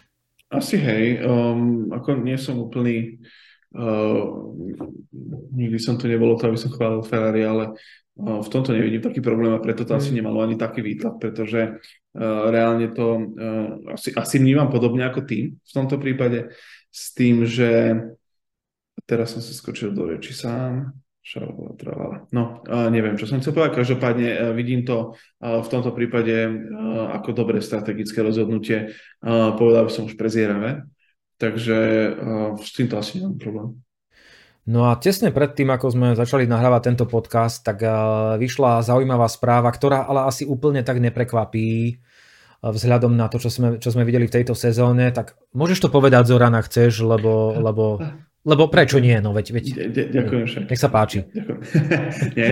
A samozrejme nevieme ešte o, o tom oveľa um, strašne veľa, alebo nemáme potvrdené tie informácie, zatiaľ je to na úrovni nejakých, povedzme, zd- tajný zdroj povedal, že od budúcej sezóny by mal skončiť na pozícii principála týmu Matea Binotto a mal by nastúpiť iný súčasný principál iného týmu. Takže to môže byť extrémne zaujímavá výmena. mm. s tým, že ja úprimne bol som extrémne vysadený na, um, na Binota, keď ale som si trošku mal možnosť porozprávať sa s um, niektorými expertmi práve v tom období, čo, som, uh, čo sme sa už bavili, a keď sme pripravili tú sériu, tak z toho pri Verstappenovej výhre, tak musel som trošku minimálne zjemniť tú svoju retoriku alebo to svoje premýšľanie v tom, že, že slabosť Ferrari v posledných rokoch, alebo možno aj vlastne posledných 10 rokov bolo, že vždycky mali tendenciu panikáriť. Vždycky mali tendenciu panikáriť a vymieňať kľúčové strategické rozhodnutia, kľúčové strategické pozície a neustále meniť to smerovanie týmu a že výmena Binota nemusí byť e, to riešenie tej situácie, ktorý nastal. Čiže mm, vlastne trošku som mm, zjemnil alebo e, zhodil z tohto e, kritického uvažovania a začínam práve rozmýšľať, že či to nie je ťah mm, akejsi paniky alebo niečo. Mm-hmm. Uvidíme, či sa to naozaj stane, alebo to je, alebo to je, skončí to ako klebeta, pretože ako si mi presne povedal pred um, pred nahrávaním, tak uh, Ferrari to dementovalo. A tak čo by iné robilo, určite by mm. nepotvrdilo informáciu, ktorú nepríde uh, od nich. Takže, takže um, uvidíme, ako to dopadne, ale môže to byť ďalšie panikárenie uh, Ferrari. Veru, tak uvidíme, ako to, ako to všetko bude. Uh, poďme k McLarenu ešte, pretože ten sa dohodol s Alpinom na tom, že Piastri bude môcť s McLarenom testovať už e, počas posezónnych testov v Abu Zabi, teda Alpine ho uvoľnil skôr, čo je celkom pekné, napriek tomu, čo sa všetko udialo medzi týmito týmami počas tejto sezóny, vieme, ako to bolo s Piastrim. No a Lando Norris v nedeli oslavil 23. narodeniny, mal žalúdočné problémy počas celého víkendu, aj, aj pred víkendom už tesne. Opäť bol e, k dispozícii alebo pripravený super náhradník Nick de Vries, budúcoročný pilot uh, Williamsu. A teda počkaj, nie, nie, áno, áno, už, už, už, už sa mi pletie mozog normálne, normálne z toho celého. A škoda, toj, škoda toho kontaktu s, s Leclercom, pretože mohlo to aj pre Norisa dopadnúť inak. A to, čo predviedol Daniel Ricciardo v prvom kole, pokaziť takto, k Magnusenovi sa ešte dostaneme o chvíľku, ale pokaziť takto víkend Kevina Magnusena po úplne zbytočnej chybe, to nebolo, že prebrzdenie, to nebolo, tam nebolo kvantum vody, tam nebolo jednoducho nič, tam jednoducho ani neviem, čo sa stalo. Proste jednoducho nespomalil dostatočne a, a pokazil tak preteky lúčiacemu sa Ricciardovi. Uh, Magnus, teda, Ricciardo pokazil preteky Magnusenovi úplne, takže No pokazil preteky nemu a záver sezóny sebe, pretože pravdepodobne Ricardo na veľkú, veľkú pravdepodobne ho neuvidíme v monoposte, ak mm. hej, tak to sa možno ešte dostaneme veľmi krátko k tomu, ale, ale presne ako hovoríš, to bolo, mm, sám sebe pokazil záver sezóny, ktorú mal vlastne sympatickú, respektíve sám Ricardo je extrémne sympatický jazdec, takže uh, jeho sa nedá nemať rád. Um, um, čo sa týka Magnusena, uh, to, že mu pokazil takýto až životný víkend, to je, to je malo byť trestné. Um, trestné. Takže uh, ja tomu tiež nerozumiem, ak presne ako hovoríš, taký skúsený jazdec, to je proste triciatník. Um, a takúto ako detinskú chybu. To by som presne čakal od Landa Norrisa a takýchto jazdcov a nie od Daniela Ricciarda. Ako, ako neuveriteľná, nerozumiem tomu a je mi ľúto v podstate jeho a je mi ľúto hlavne Kevina Magnusena. Uh, takto už sa mi v hlave usporiadali veci, takže samozrejme Nick de Vries ide do Alfa Tauri, hej, takže, takže, takže tak, nie, nie do Williamsu, na jeho šťastie teda pravdepodobne. No a No poďme teda k hrdinom piatkovej kvalifikácie, teda k hrdinom, ako sa to vezme. To bol taký sandwich Hásu, pretože v kvalifikácii, kde bolo naozaj premenlivé počasie, Haas a Magnussen z pole position, mm-hmm. to bolo neuveriteľné. A Schumacher 20. Aj to bolo mm-hmm. neuveriteľné, alebo mm-hmm. uveriteľné. Magnussen je prvým dánom z pole position vo svojom 141. súťažnom víkende v jednotke. Dánsko je 24. krajinou v histórii, ktorej sa podarilo získať uh, pole position. Neskutočná radosť. Günther Steiner To je proste, to bolo neskutočné. To je ako happy end nejakého štvorhodinového filmu, nejakého trháku úplne. O, Magnussen povedal, že už si ani nepamätá, kedy štartoval z prvého miesta. No niekde inde ako ve jednotke to muselo byť samozrejme. A Steiner povedal, že on tam ani nikdy nebol. takže, takže, takže tak, ale uh, tak ten, tá, uh, tá Magnusenová pol, to bola samozrejme z veľkej miery náhoda teda, uh, najmä vrtochy počasia a načasovanie a skvelý George Russell, ktorý mu dal darček, keďže skončil v štrkovej zóne a tým sa v podstate skončila suchá časť Q3. Uh, takže ja som, ja som to Magnusenovi veľmi, veľmi doprial, pretože je to pilot, ktorý do tej F1 priniesol niečo, niečo také živočíšne, dráve. Mm-hmm. A nezabúdajme na to, že on pár týždňov pred začiatkom sezóny ešte ani nevedel, že bude jazdiť za Haas. A ve jednotke to už vôbec nie. Presne. A ja si spomínam možno ešte na moment, jak um, pre, pred pár rokmi, ak um, boli v týme Haas a po odchode práve Magnusena s Grosžánom, Schumacher s Mazepinom a keď Mazepin odišiel, rýchlo do, uh, privolali uh, Magnusena a hneď v prvých pretekoch skončil v top 10. A v ďalších, ak sa nemýlim teraz možno keď sám, ale tiež. A to len dokázalo, že, že naozaj uh, ten Haas bol na smiech v, te, v tom čase s Mazepinom a s, so Schumacherom. A zase presne ako hovoríš, priniesol tam niečo, niečo také živočišné a zároveň je to extrémne sympatický jazyc. Ale čo by som možno povedal ešte k tomu, čo hovoríš, je, že jedna vec je pole position, to, áno, to bolo skôr tak ako diel náhody, zároveň, ale čo mne bolo extrémne sympatické, bol ten jeho výkon v šprinte, že on uh, skončil 8 a, a nakoniec 8, že? Áno. Nepomýlil som sa, dobre? Nie. A, a, a, Mick Schumacher z 20. miesta, ktoré si spomenul, poskočil na 12. To znamená naozaj akože jeden uh, z týmov víkendu tiež, s tým ale, že mne bolo to sympatické, ako to uh, Magnussen vysvetlil. On v podstate prišiel o prvé miesto v druhom kole alebo v prvom, treťom niečo, hneď na začiatku. A on povedal, že on od začiatku nešiel že prepína to auto. Nemá auto na prvé miesto. Nemá auto ani náhodou, aby Určite bol, nie. aby bol 5 kôl prvý. To znamená, že naozaj on od začiatku robil skúsené a dospelé rozhodnutia, e, dokázal si veľmi dobre v hlave vyrátať, že, že kde sú jeho sily, čo, kde, na čo môže zatlačiť, e, koho nevýhodu, výhodu využiť. Nakoniec skončil 8, čo je fantastické, akože umiestnenie, a mysliac na to, aký, akí ďalší jazdci skončili približne okolo neho. A Schumacher, o ktorom si možno pár minút tiež e, porozprávame, tak, tak skončil tesne za ním. Takže naozaj Haas predvedol skvelý výkon a vlastne aj tomu Ginterovi Steinerovi to prajem. To je tiež proste sympatiak. Uh, je to len proste taký nešťastný tým, ktorý to nemá ľahké posledné roky. Veru tak, no Gene Haas oslavil 70. narodeniny o, počas víkendu, ak sa nemýlim, myslím si, že to tak je, tak sa určite tešil veľmi, veľmi, to je celkom pekný darček k takýmto okrúhlinám, lebo naozaj Haas oslavoval, ako keby vyhrali majstrovstva sveta. Úplne pochopiteľné, úplne tomu rozumiem a veľmi som sa tešil s nimi a myslím si, že aj mnoho fanúšikov bez ohľadu na to, či fandia Red Bullu, Mercedesu, Ferrari alebo neviem komu, tak, tak sa tešili. Uh, Schumacher. No, tento víkend jazdil s modrou prílbou, ktorá mala vlastne pripomenúť jeho začiatky v motokárach v roku uh, 2005.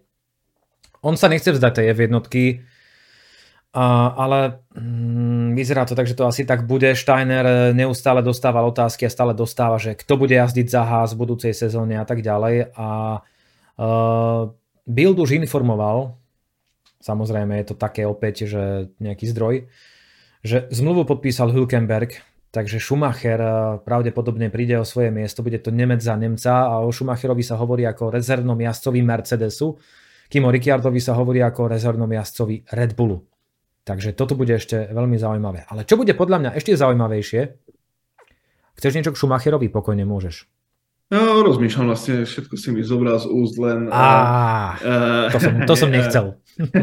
nie, nie, len uh, v podstate k tomu, čo si hovoril, že nechce sa vzdať toho F1, pretože on to aj sám povedal, uh, keď človek pozrie práve aj ten seriál Netflix a vidí, ako funguje to v tom týme, to je proste, keď miluješ ten motorsport, to je miesto, kde chceš byť. To celé to okolo mm. toho, čo je.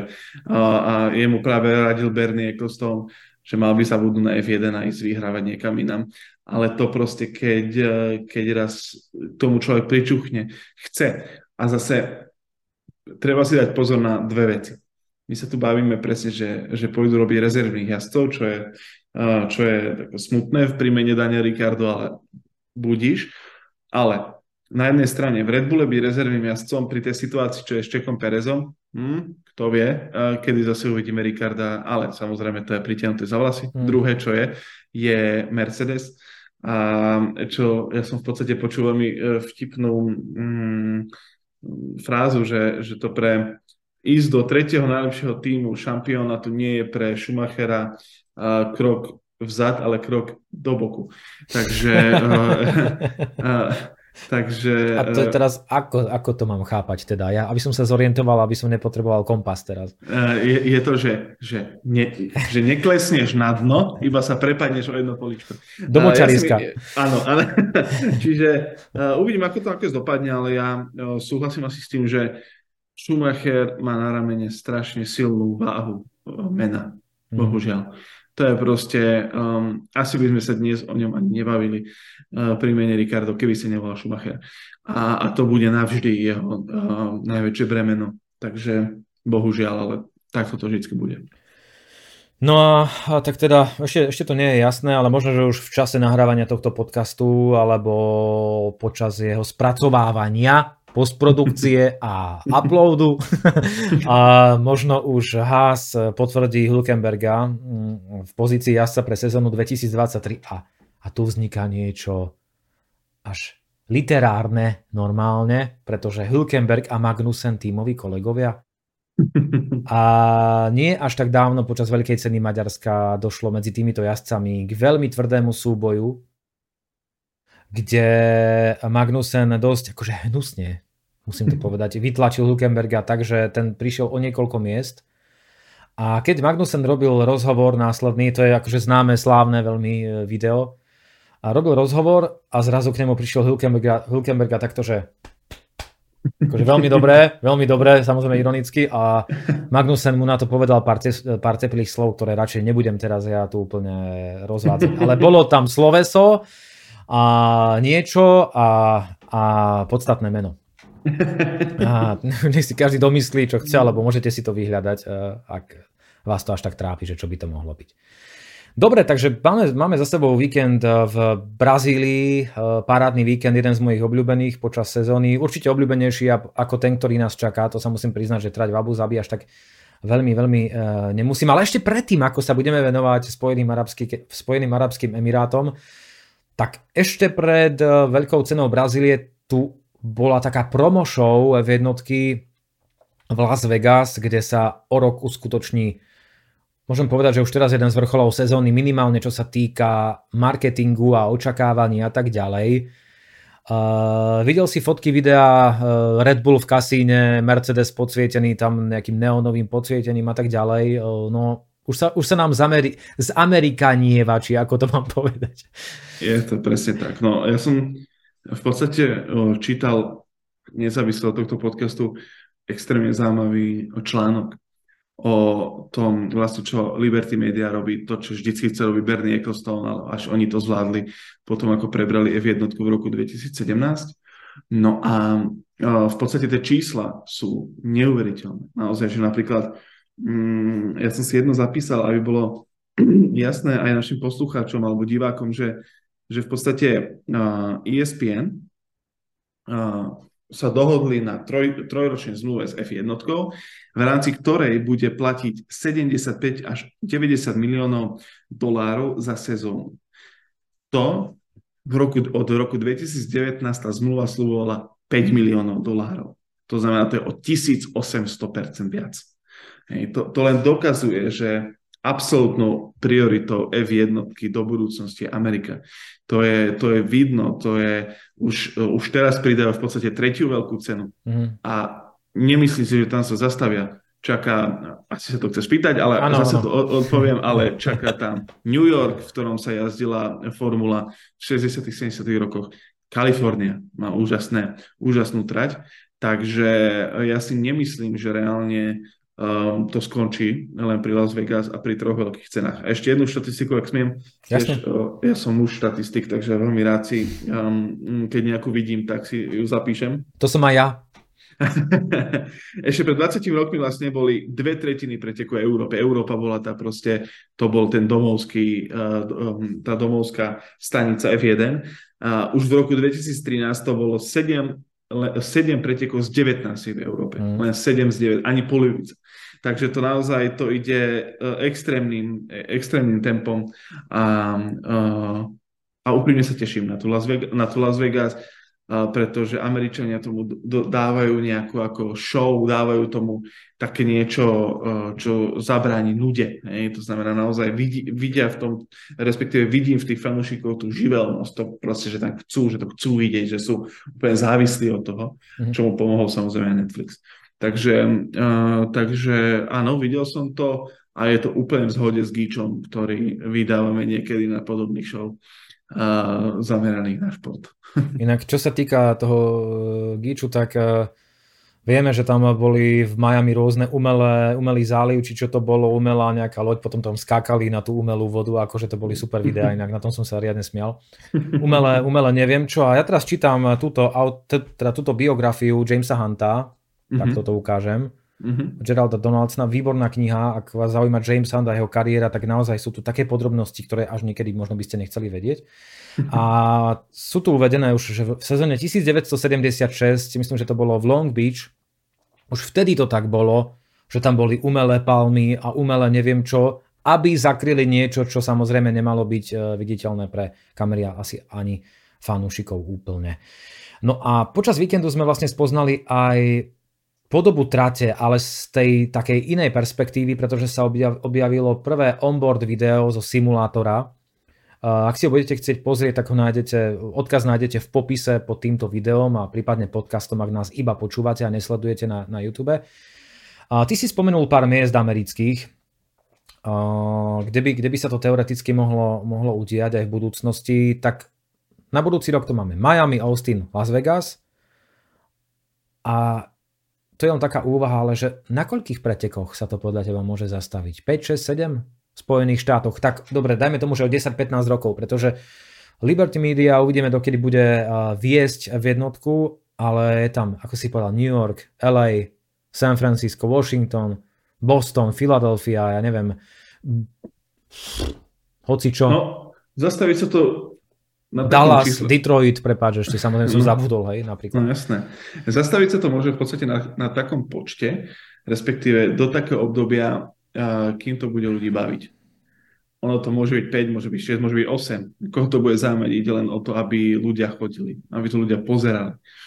Mm, čo je ale dôležité preto, aby to ľudí čo najviac držalo, najdlhšie držalo, je, uh, aby sa našiel nejaký favorit toho štátu. Hm. To znamená, keď má byť Formula 1 americká uh, show, tak uh, musí byť nejaký americký jazdec. Aktuálne nie je. No koľko? Mm, od Andrettiho snad nebol, snad nebol žiadny. Uh, respektíve bol, ale bol veľmi... To, bol to no. Alexander no, Rossi, ale už si ne, nepamätám hey, rok, hey. to nejakých 10-11 rokov. No, no, no. Uh, no, to myslím, že bol 2015, ale to bol veľmi tak, tak, ako, tak, tak to nejako ako bokom. To nebol žiadny Lewis Hamilton mm. a podobne. Uh, teraz myslím, ak sa nemýlim, tak v podstate budúci rok bude vo Williamse um, vo Williamse jazdí Logan, ten uh, Logan Sargent. Sargent, Sargent mm, jasné. Hej, hej, mladý, mladý jazdec, z ktorého keby sa niečo samozrejme vyklúlo, lebo že idú správy, že to je naozaj extrémne talentovaný jazdec, to by mohol byť ten favorit. A ten by mohol ešte boostovať ďalej uh, tu, ten záujem fanúšikov. Pretože pamätáme si, čo urobil v 0 rokoch Fernando Alonso, respektíve po 0 rokoch Fernando Alonso so Španielskom a s ich záujmom o formulu. To znamená, že, že toto bude veľmi kľúčové pre Ameriku, ako myslím si, že najkľúčovejší trh aktuálne pre Formulu 1, to znamená Formula 1 sa z európskej pomaly stáva mhm. americkou, nech, či, nech si myslíme, čo chceme. No a budú potrebovať nejakého favorita, takže myslím si, že to teraz budú hľadať veľmi výrazne. No ale tak trošku by sme sa možno zasmiali ešte takto krátko pred koncom. Tak eh, pamätáš si, čo sa stalo v Austine? Tim Cook, šéf eh, Apple, mm-hmm. šachovnicová vlajka, najpomalší, najneenergickejší pohyb eh, v F1 za posledné roky. Ale teraz, neviem, či si zachytil, ja som, ja som trošku pátral a teraz sa stal ďalší trapas v Las Vegas uh, s tou šachovnicou. To si, to si zachytil? A, no, uh, tam to bolo tak, že vlastne tam, kde bude o rok štart zhruba v tých miest, na tom mieste, bola uh, vlastne na, na ceste, na asfalte uh, namaľovaná taká šachovnica. A samozrejme, že organizátori si tam zavolali známych ľudí, ktorí mali vlastne tú šachovnicu vytvoriť tým, že vymalujú políčko takým valčekom. Tá šachovnica bola prázdna, hej, všetky políčka boli prázdne. No a jasné, šachovnica, hej, jedno prázdne, plné, prázdne, plné, pritom ďalší riadok v opačnom garde. No a stalo sa to, že aj napriek tomu, že tie osobnosti známe mali jasne napísané svoje meno v políčku, ktoré mali vymaľovať, tak v konečnom dôsledku sa stalo to, že keď tá kamera uh, brala uh, ľudí, ktorí tam stáli, bol tam Stefano Domenicali, šéf Liberty Media, tam bol guvernér Nevady, tam bol, samozrejme Tim Cook tam bol, tak, tak si mal také, že prázdne, plné, prázdne, teda prázdne, plné, plné, prázdne, plné, plné, plné, prázdne, prázdne, prázdne.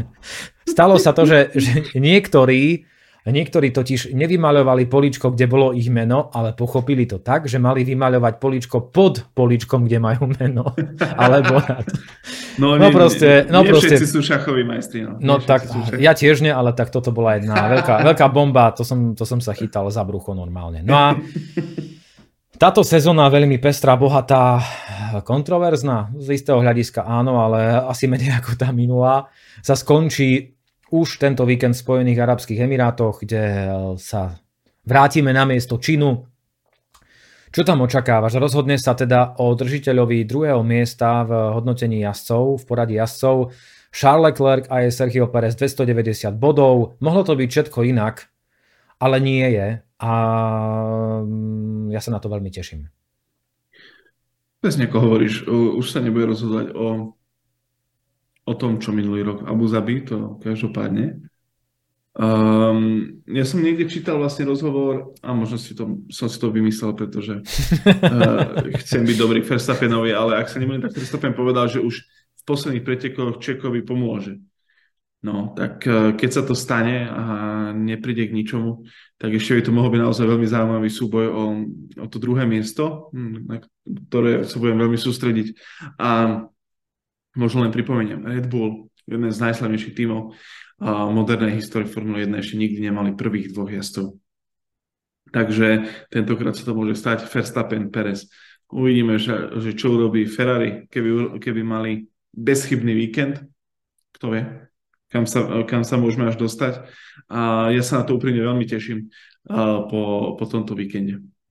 Áno, veru, tak ja ešte, ešte nechcem teraz zabudnúť povedať jednu vec, že my sme sa dnes dotkli tak veľmi jemne rozpočtového stropu a trestu pre Red Bull. A chcem teda divákom a poslucháčom pripomenúť, že my sme sa tejto problematike veľmi podrobne venovali s českým komentátorom Pavlom Fábri v minulej epizóde, tak eh, si to skúste nájsť buď na YouTube alebo na, na podcastových platformách, tam sa môžete dozvedieť aj to, okoľko príde Red Bull, okoľko času príde Red Bull v aerodyne, vo, vo veternom tuneli a takisto aj pri modelovaní a počítačovom. Takže, takže toľko asi na záver. Zoran Boškovič bol hosťom dnešnej pomerne dlhej boxovej uličky, teda takej dlhšej, to nie je žiadne Monako, ani nič také, to bola riadna boxová ulička.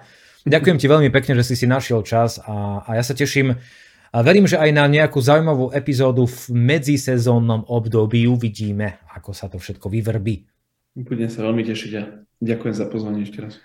Priatelia, lučí sa s vami Laco Urbán, aj túto epizódu nájdete na YouTube a vo svojich podcastových platformách. Majte sa pekne, ahojte, sledujte nás samozrejme na sociálnych sieťach, médiách, Instagrame, TikToku, Facebooku, aj neviem na čom ešte, proste všade. Majte sa pekne, ahojte, čaute.